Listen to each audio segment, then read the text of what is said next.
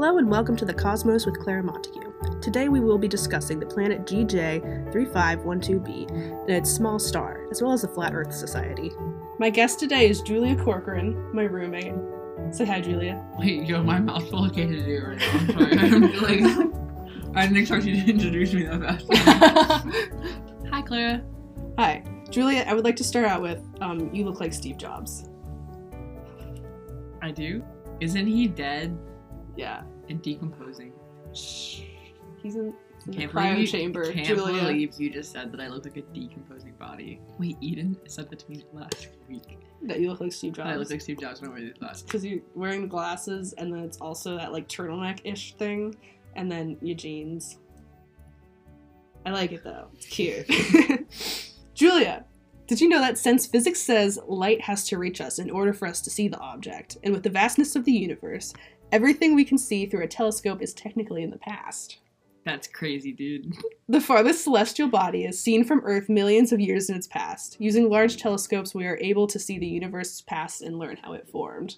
I know from my astronomy class that some people have been able to see the afterglow of the Big Bang, but that was a small part of my chapter, and I don't really remember why or how or where they looked or who looked. I don't have enough information to back this statement up, but it sounded pretty cool when I was reading it. I'm going to talk to you about some Flat Earth now. Okay. Flat Earth is one of the fastest rising theories in the space and scientific communities. The community that calls itself Flat Earthers don't believe the Earth is a sphere, a proven fact since the 3rd century. They enjoyed the ability to challenge the rest of the scientific community with unproven theories while unable to prove their own. How do you feel about Flat Earthers, Julia? Like, this is one of your main topics of conversation, Clara. I'm beginning to think that you are a Flat Earther. You're getting in too deep, dude. Just keep going. Is my roommate a Flat Earther? My freshman year, my roommate was a furry, and now... This is what we're doing. You get a Flat Earther. I get a Flat Earther. Second and third. Oh my god. Wait, okay. What's your proof of Flat Earth?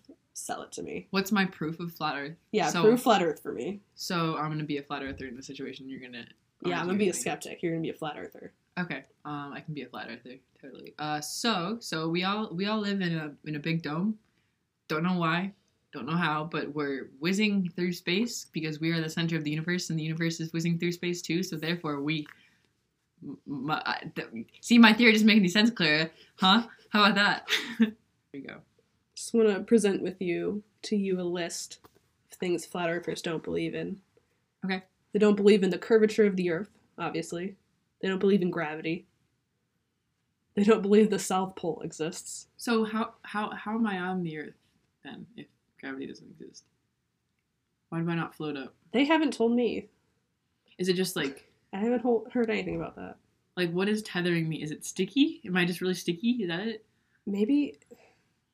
Because they believe gravity goes straight down through the universe, even though down isn't really a direction in the universe.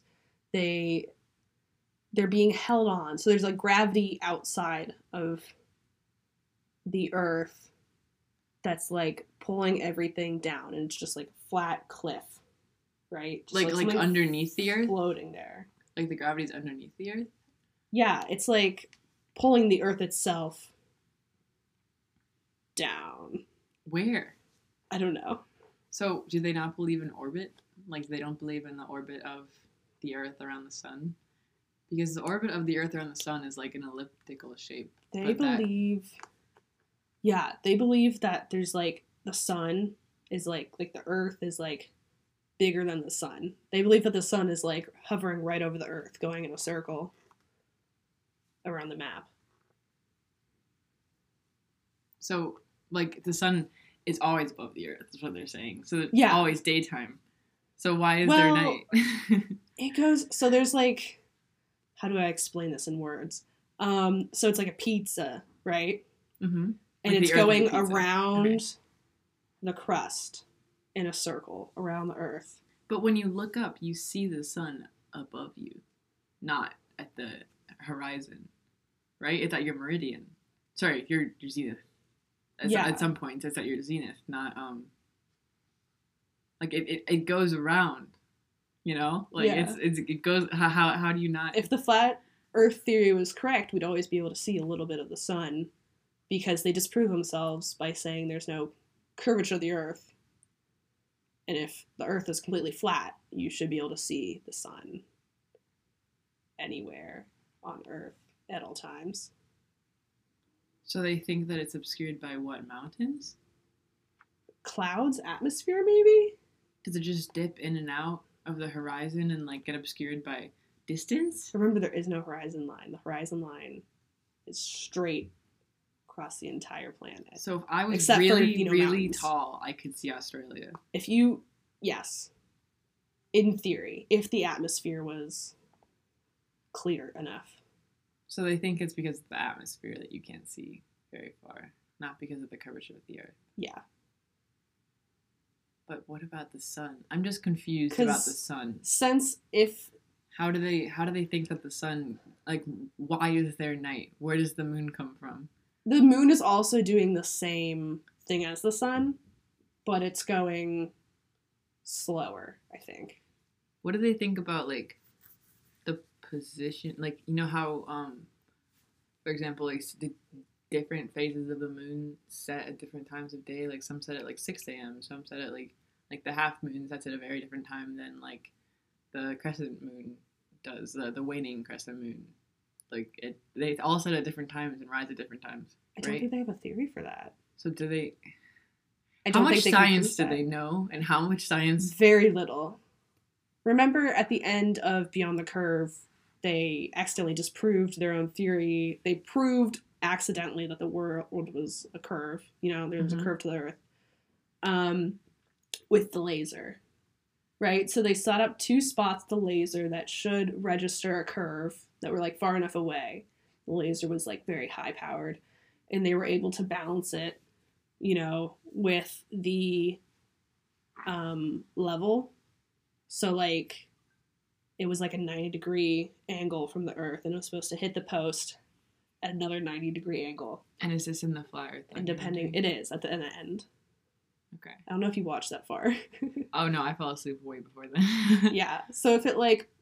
If the laser had balanced on the Earth where it was on, like, the top of a yardstick at a 90-degree angle, if the Earth was round, it would point upwards and not meet the second yardstick that was going to register the laser. It didn't mean the second yardstick. It did not, okay. Because the Earth has a curve to it. It was supposed to touch the other yardstick. Is it that... According to them. Did it really have that much of a curve in that, like, in the space that a laser could travel while still being... It was a very high-powered laser, and they were pretty far away. Oh, okay. It was, like, yeah.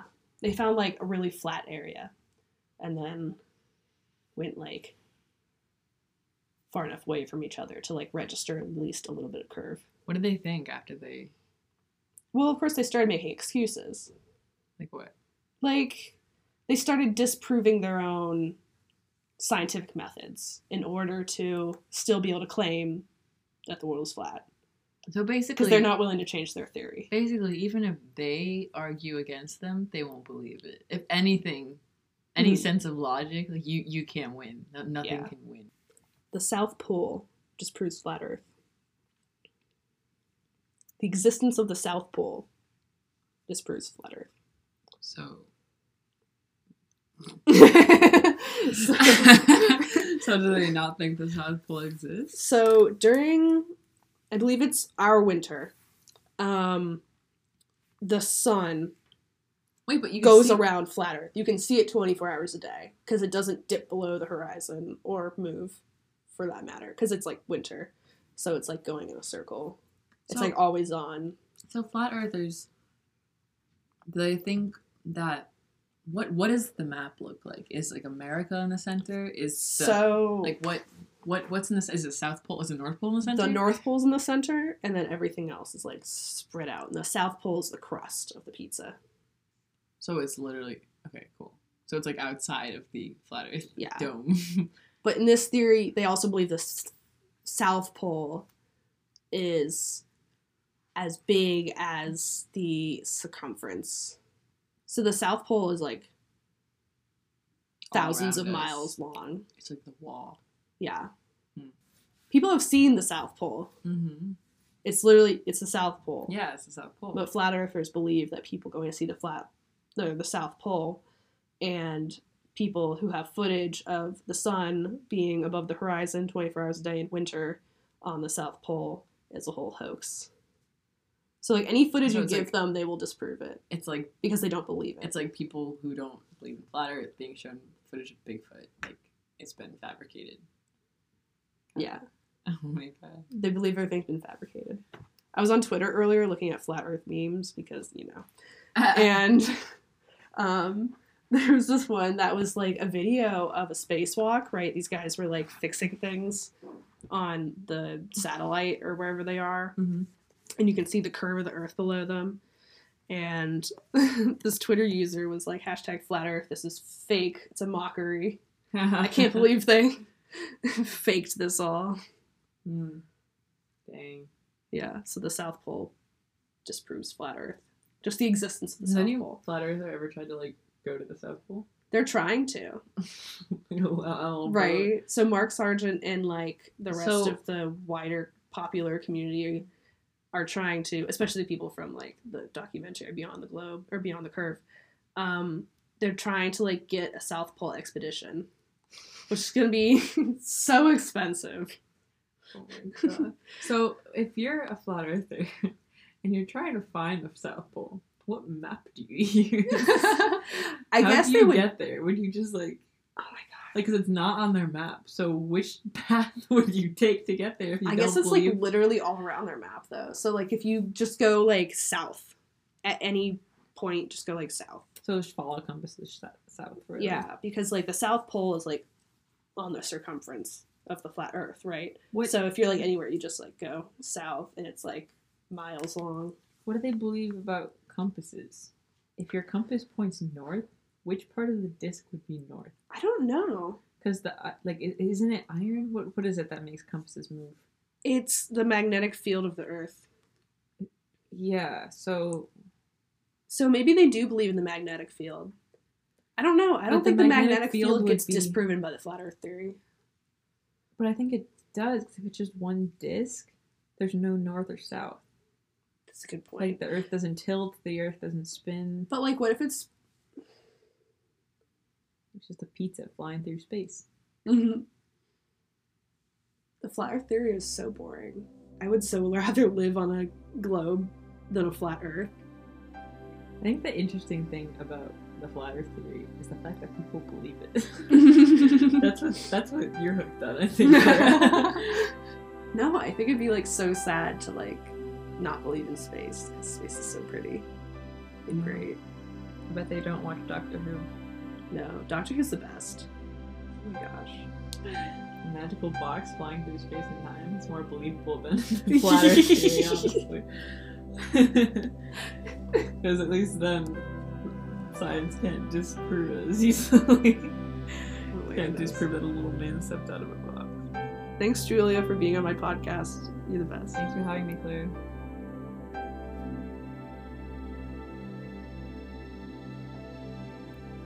In astronomy news this week, scientists discovered a, quote, weirdly gas giant planet found around a tiny star. These celestial bodies shouldn't exist according to physics, but physics doesn't care about how you feel. The planet, named GJ3512b, is a jovial planet half the mass of Jupiter, and the star is 1/10 of the mass of our sun. The small star, while still 198 nontillion kilograms in the planet, 94.9 octillion kilograms, is still more massive than the planet, meaning that it is still possible and no planet ever discovered has been more massive than a star. That being said, the planet-star relationship does challenge some preconceptions astronomers had with how planets are formed and captured.